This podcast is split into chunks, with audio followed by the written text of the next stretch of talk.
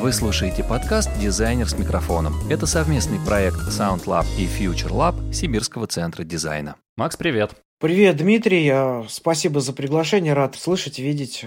Давайте побеседуем. Давно действительно не виделись. Последний раз, видимо, на премьере Ауриса в Москве. Ну, то есть года два назад, получается, да, году, в 18-м. Да, это было в 18 году. Виделись, да. Да, да, да.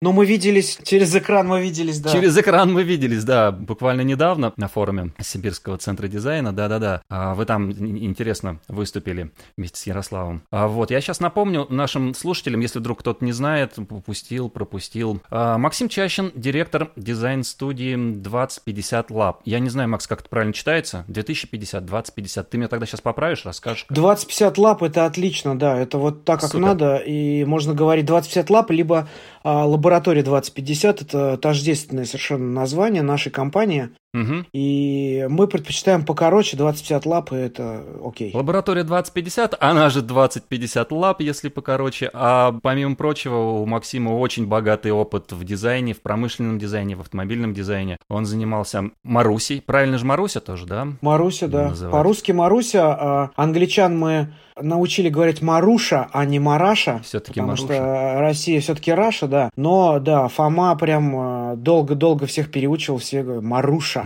Мар- Маруша хорошо. Вообще Маруша. ни вашим, ни нашим получается, ни туда и ни сюда.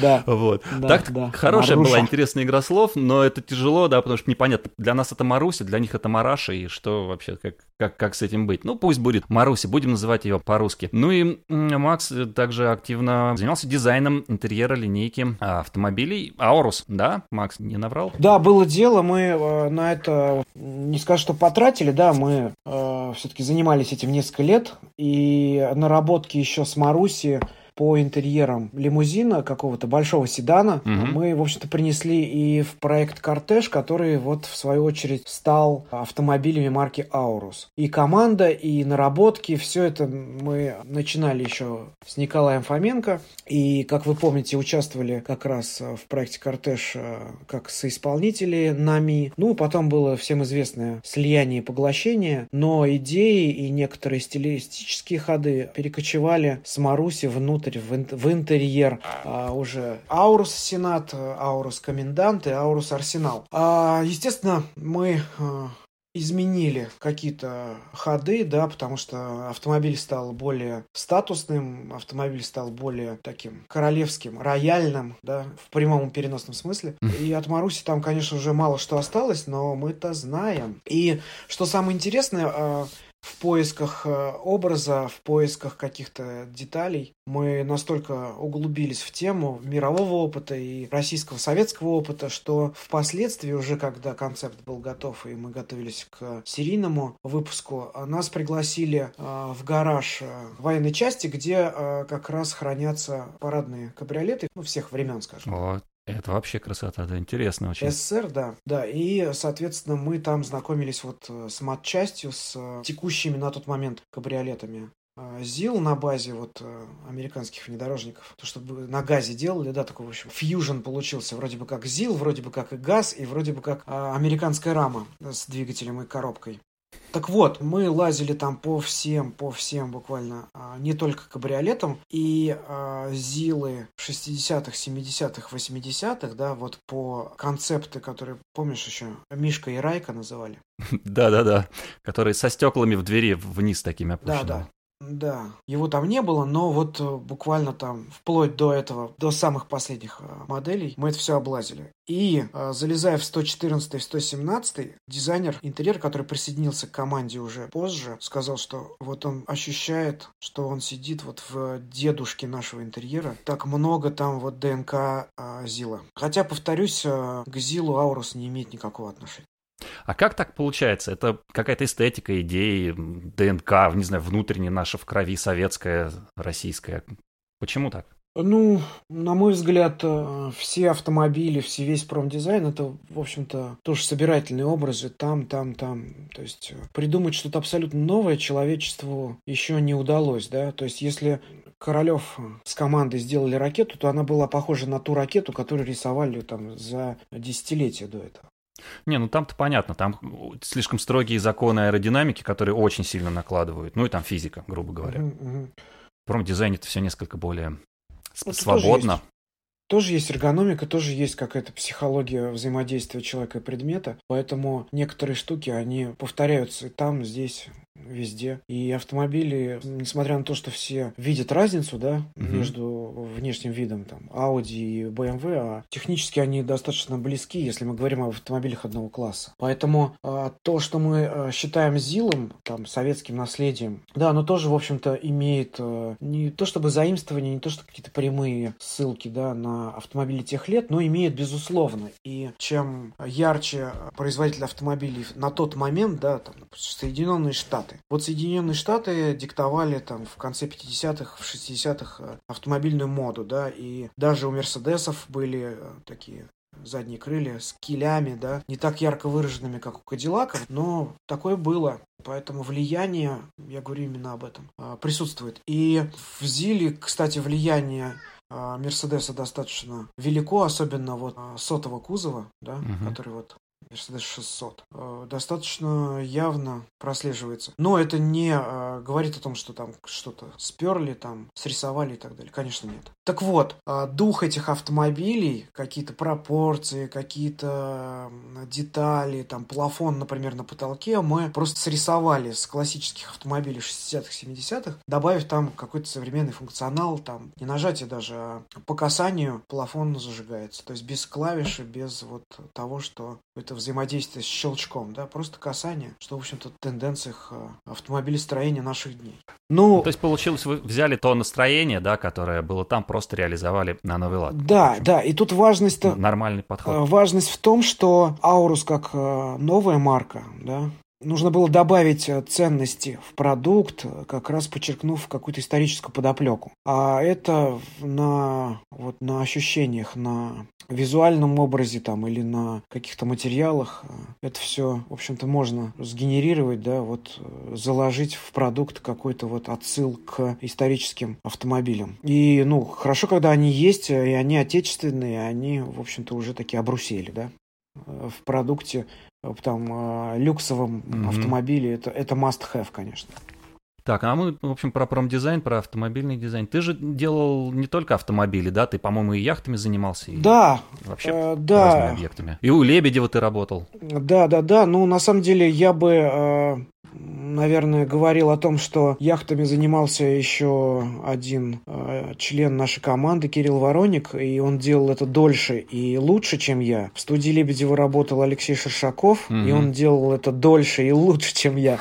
Поэтому... И вы сейчас все вместе там собрались, да? мы сейчас все вместе, да, и это... И это здорово. Вот, но опять-таки... А ты сам собирал команду, да? Ты всех э, как бы перетащил? Или как это вообще произошло? Э, как ну, вообще это, э, вообще это секта, конечно же. Это кто-то приходит через кого-то, кто-то кого-то знает, кому-то рекомендует. Э, так, чтобы вот по объявлению нет. Наверное, нет. Все дизайнеры, модельеры, они все пришли по каким-то приглашениям. То есть я пригласил Алексея Шершакова, Алексей Шершаков пригласил Кирилла Вороника и так далее, и так далее, и так далее. Но мы все друг друга давно знаем. Может быть, и не лично общаясь общаюсь там периодически в каких-то чатах, либо а, просто знакомые знакомых, но вот так. И, конечно же, реноме каждого дизайнера, да, оно важно, и мы все на виду, повторюсь, и случайных людей у нас нет. И я надеюсь, и не будет. Это здорово.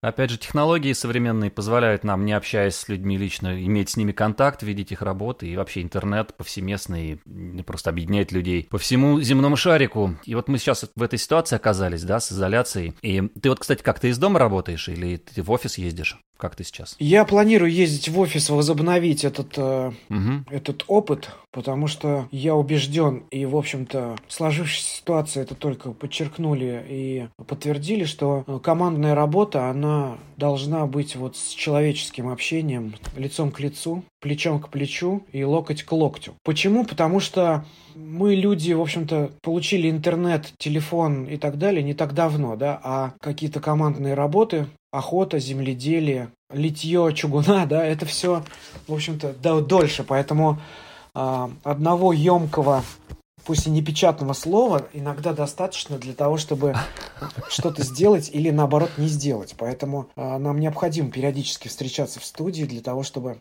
обсуждать, э, находить решения, общаться. А, естественно, в Зуме это возможно, и опять-таки это обратная сторона медали, и сложившаяся ситуация показала, что возможно работать и на удаленке, чем мы, в общем-то, и пользуемся. Поэтому, отвечая на твой вопрос, сейчас я за городом, и эта привычка, она появилась вот за период э, карантина, изоляции, как это называется все, потому что ребенку нужно бегать, и, соответственно, здесь с этим проблем нет. А интернет, в общем-то, появляется сейчас, э, зона покрытия достаточно большая, и выбрав правильно провайдера, поставщика услуг или там мобильного оператора, можно, в общем-то, работать даже из какой-то глухой деревни. Ну да, насчет того, что э, все равно это не заменит живого общения, и, как ты правильно сказал, крепкое словцо порой гораздо доходчивее доносит твою мысль, чем куча каких-то текстов, чатов и даже разговор через экран, потому что энергетика другая, что-то теряется. Я вот сейчас как раз, будучи на, на, на изоляции, когда связь со всеми через интернет, э, там по телефону, э, как-то более остро это ощутил. В принципе, для меня это не было никогда проблемой, я совершенно спокойно обходился один, да, это вот, ну там, интроверт, грубо говоря, да, я могу сидеть дома, сам с собой заниматься заниматься своими делами. Когда ты сидишь несколько месяцев, да, когда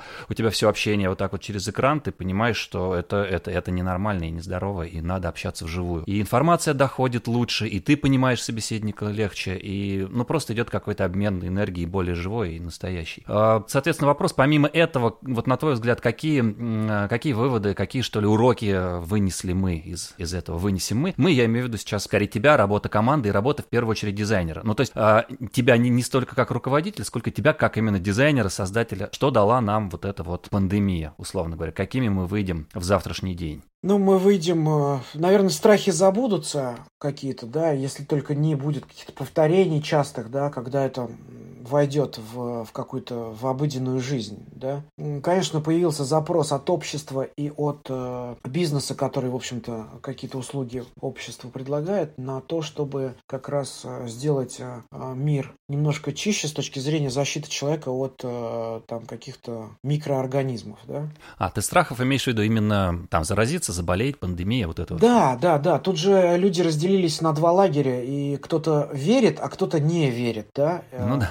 Что это все заговор там, да, это выдумки. Да, да, да, да. Есть, есть и такие, конечно. Ну, я не берусь судить и там не хочу примыкать к какой-то гру- группе, да. Мы сейчас не об этом совсем, это правда. Тут пусть специалисты да, но... разбираются. Просто мы работаем с той ситуацией, которая есть, да, с теми фактами. Вот э, мы все равно на изоляции, так или иначе. Повлиять мы на это не можем. Но что мы будем дальше с этим делать, это уже в наших силах. Вот так, э, так э, да, к чему я это все говорю? Потому что люди, которые э, уверены в том, что да, сейчас там вирус и можно от него как-то отгородиться, да, они там достаточно серьезно относятся к этому. И стараются там либо не выходить из дома, либо какие-то нужны гарантии того, что ну, опасность минимизирована. Это с одной стороны. С другой стороны, ну, действительно, э, люди разные, людей много, и э, особенно находясь в условиях мегаполиса, и там час пик в метро, это прям вот э, рай для там, того, чтобы бак- бактерии, микроорганизмы, вирусы размножались. Соответственно, да, вообще для если... любой заразы. Вся это да, скопление да. людей, толпа, конечно, контакт фактически конечно. тесный, никакой толком вентиляции там в час пик, да. Вот, поэтому, поэтому как раз вот это никакой вентиляции, это сразу сигнал дизайнеру, что нужно, не только дизайнеру, это сигнал там руководителю разработчиков подвижного состава, да, усилить э, вентиляционную систему, добавить туда там фильтры, обеззараживатели, все вот это. И над этим как раз сейчас э, очень много людей и работает. Плюс уже э, там управление жестами в лифтах, клавиши, которые нажимаются ногами, да, вот это вот все, это как раз э, то наследие пандемии э, COVID-19, да, которую мы уже видим в промдизайне.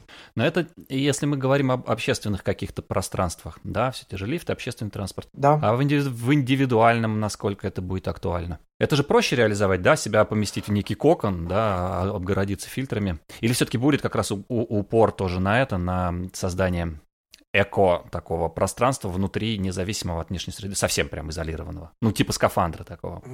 Я про частный автомобиль имею в виду. Или все-таки частный автомобиль, э, потому что какое-то время назад, я поясню вопрос, какое-то время назад вроде как пошел тренд э, немножечко на уменьшение именно владения автомобилем, сколько владения функцией вообще мобильности, то есть это все эти каршеринги там, да, и прочие вещи, где э, ты пользуешься только столько, ровно столько, сколько тебе это нужно, и ты не платишь налоги, ты не там не паришься с парковкой и так далее. Понятно, что он не такой прям мощный, не сильный, все равно людям захочется иметь что-то частное, да, чтобы быть изолированным совсем и ездить только самим, самому владельцу в этом автомобиле. Но тем не менее, вот... Ну да, это можем mm. сравнить с э, нижним бельем, да, которое не надо брать на прокат, да, и сдавать на прокат тоже не рекомендуется. Все верно, да, и вот сейчас балансируя между тем, что хочется какой-то свободы, а каршеринг он позволяет, в общем-то, не быть привязанным да, к конкретному автомобилю, с одной стороны. С другой стороны, быть, в общем-то, в каком-то пространстве и быть, чувствовать себя защищенным. И тут как раз, я думаю, автопроизводители много что могут позаимствовать у как раз раз, разработчиков, производителей общественного транспорта. Потому что... Ну, то есть вот тренд такой будет на эко, ну, как бы не на эко, а на медицинскую, что ну, ли, без... не знаю, как Ну да, там назвать. это материалы, это обработка и самоочистка, да, а, интерьеров автомобиля, я думаю, это не за горами. Ну, в конце концов, а, если уже в систему вентиляции включают там какие-то ароматические штуки, да, это уже свершившийся факт, и это Мерседес с класса. А помнишь же, да, Лев Николаевич всегда рассказывал, Гуменщиков я имею в виду, что все кайфушечки, они же приходят э, из люкса, из автомобильного вот э, жира, да? Да, да, Кондиционер, э, электро всякие... Все эти уси- усилители там, Уси... электро да, что-нибудь. Да, да, да. Все сервоприводы, все вот эти вот штуки, которые облегчают жизнь, они, естественно, сначала стоили дорого, а потом из-за тиража, из-за там многих-многих факторов. Да, ну, да, развитие да. технологий, там, да, удешевление да, производства. Сейчас самый а, дешевый автомобиль, да, самая дешевая модель автомобиля может иметь и кондиционер, и подогрев сидений, и электростеклоподъемники. Э, поэтому... И кнопку старта и... двигателя тоже. Даже. Да, да, да. раньше это казалось вообще да, космос. Да, а сейчас кажется космос то, что будет там и какая-то какая-нибудь озонная обработка салона, да, ну то есть озоном прям вот. Дезинфекция, да? А, да, да, а на самом деле ничего же не, не выживает. И все бактерии mm. там загибаются, потому что такая среда очень э, недружелюбная. Агрессивная, к, э, ну да. Да, да.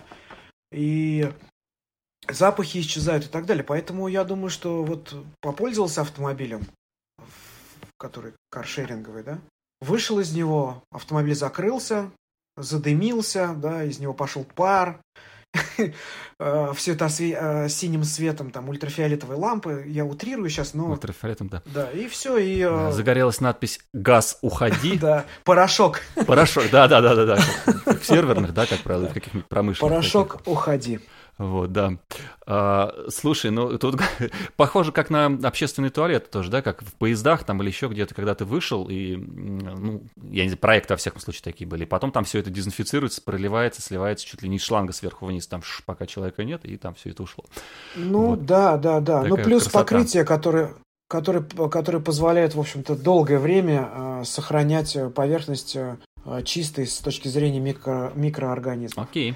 Но опять-таки я не вирусолог, и мне кажется, что есть большая разница между там, э, бактерией и вирусом. Есть, да, но тем не что... менее. Это Конечно. пусть они разберутся. Да. Технологии и решения все равно, э, все равно есть.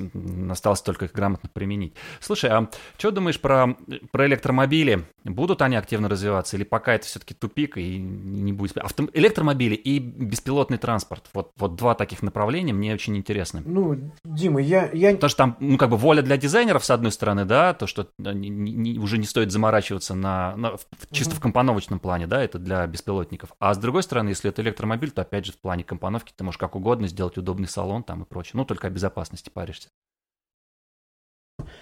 А, философски, если подходить, всегда есть обратная сторона медали, и э, дизайнеру никогда не нужно забывать об этом. И сейчас, да, особенно вот пару слов буквально в продолжении нашего предыдущего топика, вот э, сколько одноразовых масок сейчас выброшено, да, на свалке, угу, и угу. может быть переработано, а может быть и нет. Э, это все обратная сторона, поэтому давайте задумываться. А, и об этом тоже. В свое время был, был, мысль, что одноразовая посуда поможет нам как раз вот защититься от каких-то там э, болезней, может быть, там, если посуду не помыли, там, а тут вроде одноразовое все и... Ну да, это вроде как удобно, но только что теперь с этим пластиком делать? Да, непонятно совершенно, поэтому батареи. Что такое батарея, мы все прекрасно знаем, это штука, которую очень дорого сделать и еще дороже утилизировать, да? пока Илон Маск налаживает какие-то каналы общения с э, космосом, да, и другими планетами, куда мы сможем это, может быть, все вывозить или привозить оттуда какие-то новые редкоземельные металлы, те же самые, да, пока это все очень грязно. Поэтому я скептически отношусь к электромобилям с точки зрения их вообще жизненного цикла. От производства до утилизации. А единственная проблема, которую они решают, на мой взгляд, такую серьезную, это как раз загазованность, э, ну, это очевидно, а, в центре города. Но тут происходит перенос, как бы перенос нагрузки, да, перенос из города, из мегаполиса куда-то туда, вот подальше, где, собственно, электричество да, вырабатывается. Все верно. И все, конечно же, решит один какой-нибудь момент, да, или два момента, как обычно в истории. А, какой-то прорыв, какое-то изобретение, оно может все с ног на голову перевернуть. То есть э, какой-то новый источник энергии, более безопасный, дешевый и так далее, он изменит все. Либо э, это может быть какое-то устройство, которое передает энергию, да, ну, все мы помним Никола Теслу, который вроде бы как придумал передачу э, электричества без проводов. Но никто пока так повторить и не смог. Да, да. Ну, а может быть, это и легенда. Может быть. Может быть. Так что... Ты вот затронул этот вопрос тоже, да, что не стоит забывать, и та же экология, переработка и прочее. Это, в общем, наверное, из разряда некой социальной ответственности дизайнера тоже, что он должен это все иметь, в, держать в голове, иметь это в виду. Это так или это не его задача? Он должен об этом париться? Или там, как тех заданий ему построили, так он, собственно, типа, с меня взятки гладкие, я занимаюсь только красивым дизайном? Или все-таки продумывать эти шаги дизайнер тоже должен? И, ну, какой-то, может быть, какие-то... Что в перспективе? Есть много аспектов аспектов. Есть много аспектов, конечно же, социальной ответственности. И да, это один из них. И тут такая многогранная проблема. А, с одной стороны, дизайнер по каким-то старым канонам, да, это а, генератор успешных продаж. Угу. И, в принципе, промдизайн а, и экономика связаны именно через такое но, с другой стороны, вот э, помнишь, Раймонд Луи хвастался тем, что вот он поправил немножко э, дизайн пачки сигарет, и продажи возросли. А это мы знаем, к чему может привести, и приводит, и будет приводить. И это тоже социальная, в общем-то, ответственность. И сейчас вот это бахвальство великого, оно как-то странно, да, выглядит. Но тогда были другие времена, тогда... Э, Немножко ценности э, были иные, да. Да, да, тогда, тогда было странно не курить.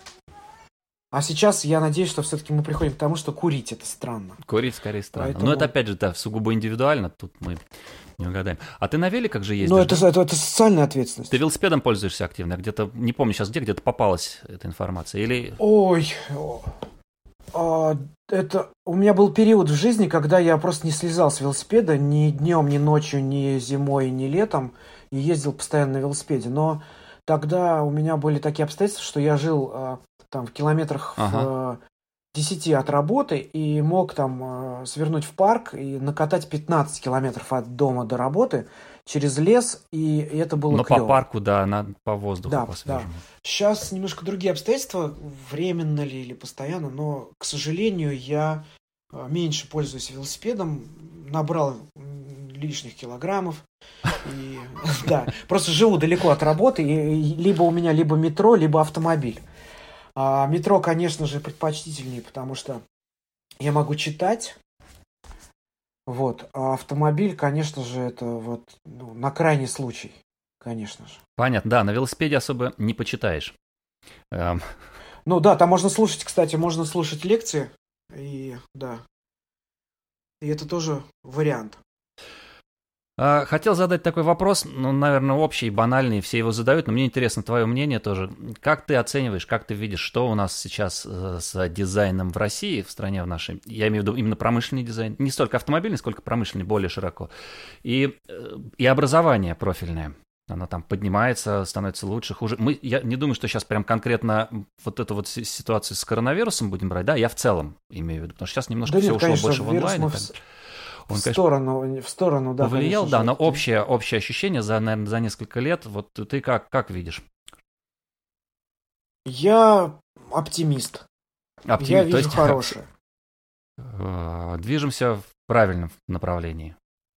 Ну, оно может быть и неправильным, но оно может быть не э, постоянно позитивным, да, но позитивные моменты определенно есть. И э, те выпускники, которые, с которыми мы с тобой учились, да, они становятся преподавателями, э, будучи э, опытными уже практиками, да, не просто теоретиками, а практиками. Плюс э, интернет, плюс э, там уже практически вся молодежь хорошо говорит по-английски, да, и это клево, и это значит, что практически нет никаких языковых э, барьеров. То есть мы в свое время там по журналам, по каким-то выставкам и так далее, а сейчас это все, в общем-то, достаточно открыто. Это большой плюс. Преподавательский, как я уже сказал, состав очень крепкий во многих, очень во многих э, учебных заведениях, и это тоже плюс. И да. что Это- немаловажно, это... актуальные практикующие дизайнеры, которые вот задействованы в промышленности, да, которые не просто где-то когда-то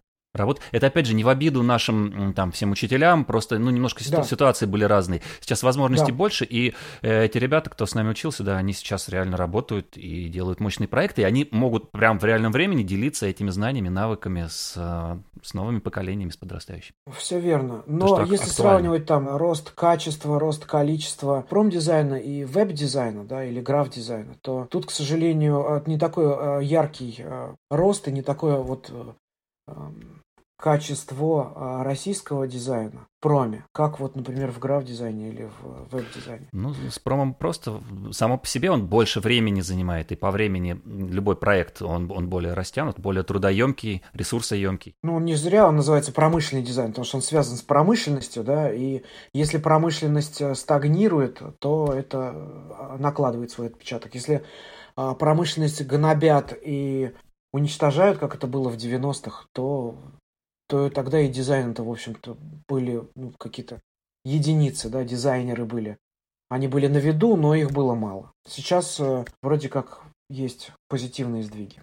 У тебя что-то изменилось, с, ну, помимо того, что ты стал сидеть дома, да, э, с этой вот с удаленкой, я имею в виду с, с изоляцией, с принудительной изоляцией, что-то изменилось в плане э, процесса именно работы? Эм, Как-то перестроил ты отношения с командой? И для тебя какой-то вызов был? Что вот ты для себя лично решил? Вызов, конечно, был, потому что вот это все совпало. И формирование команды, да, ну, костяк был, а вот э, команду мы до сих пор собираем, в общем-то. Мгм. И сейчас э, выстраивать вот эти процессы, э, это, конечно же, вызов. А Для меня лично э, я стал больше тратить время, конечно, на, как и все мы, на работу, потому что как раз некие трудности с коммуникациями, да, вот именно Мгм. ли- межличностными, которые нужно переносить на бумагу, ну, имеется в виду, в текст, либо разговоры, а, объяснения, Zoom, а, Skype, телефон, это все, конечно, отнимает время и приходится прилагать больше усилий для того, чтобы а, куда-то двигаться дальше. С командой, ну, То есть это не та ситуация, когда там, а, типа, по- по- поваляюсь, наконец-то официально разрешили, поваляюсь, досмотрю сериалы, которые не видел, и там делать ничего не буду. Или наоборот, это повод, там, не знаю, залезть, поискать референсы, там, вдохновение какое-то, на, на которое, как правило, времени не хватало никогда. Но у тебя, я так понимаю, немножко другая ситуация, да? Все-таки, если ты строишь команду, там чуть другие Да, мы задачи как- были. мы, мы как но- э, такое э, новое дело, да, новая команда, э, 2050, чуть больше года существует как э, вообще общество, Мгм. как э, юридическое лицо. Поэтому надо нарабатывать Ну. репутацию, реноме, нужно нарабатывать э, проекты, нужно, чтобы появлялись те самые нейронные связи между членами команды. Я не говорю просто про дизайнеров, и тут и финансовый блок, и юристы, и прочее, прочее, прочее. Все те люди, которые вот принимают участие в разработке, но стоят, может быть, в тени. Но это наша основа, и никогда не надо забывать об этом, и мы не забываем, и они о нас не забывают. И вот эти а, движения, общение, они, конечно же, очень энергоемкие, энергозатратные, скажем так. Ну, тебе точно не до скуки было в этот период.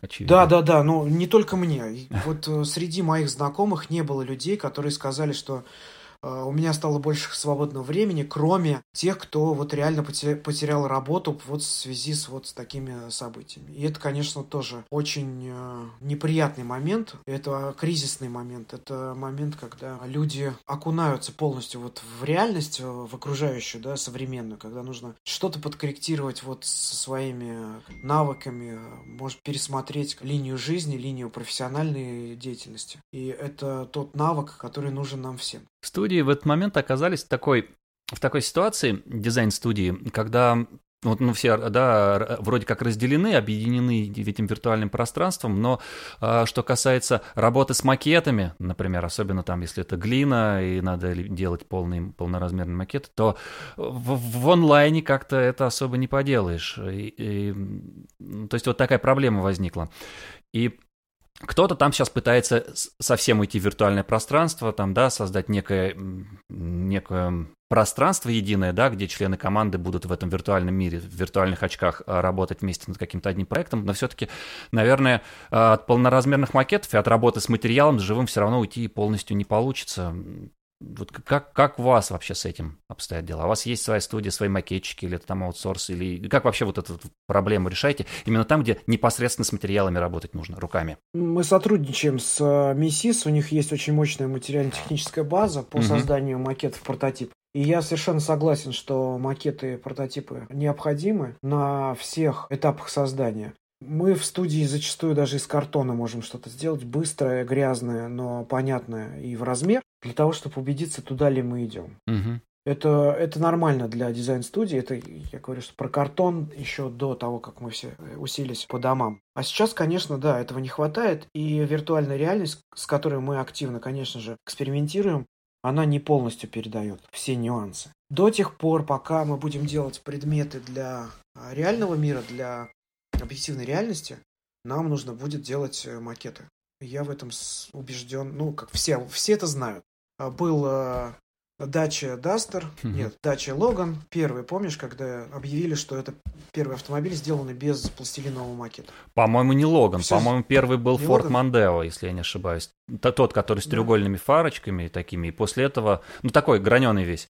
И да. И после этого Ford, он как-то не очень хорошо зашел, если я не ошибаюсь, то поколение не очень зашло. Он был полностью сделан в цифре и сказали, что не, ребят, мы теперь будем все равно дальше лепить макеты. Они вернулись обратно к пластилину. Я вот такую историю слышал. Буду знать, буду знать. Э, я вроде как даже проверял про дачу, и вроде как э, подтвердилось, что первый Логан делали без макета. Но то, что первый, не первый... А в смысле, он не первый в мире, но да. то, что он был сделан без макета, очень может быть. Этого я не знаю. Вообще возможно. Да. Ну, я вот слышал эту историю, и, э, и я верю этой истории, когда вижу первый Логан. Но он неплох, но пока не начинаешь им пользоваться. То есть ты понимаешь, что это простая дешевая... Я, кстати, хорошо очень отношусь к Логану. Я знаю, что все Я многие тоже. плюются, но как э, продукт, как объект дизайна и вообще как автомобиль за свои деньги, мне кажется, это, это вполне современный был на тот момент. Современный, дешевый, хороший, качественный автомобиль. Да, со своими нюансами, огрехами. Ну, и они их там после вот рестайлинга это, эти нюансы, исправили. которые, в общем-то, э, и влияют, потому что эстетика — это все-таки такая штука, которая, которой не надо пренебрегать.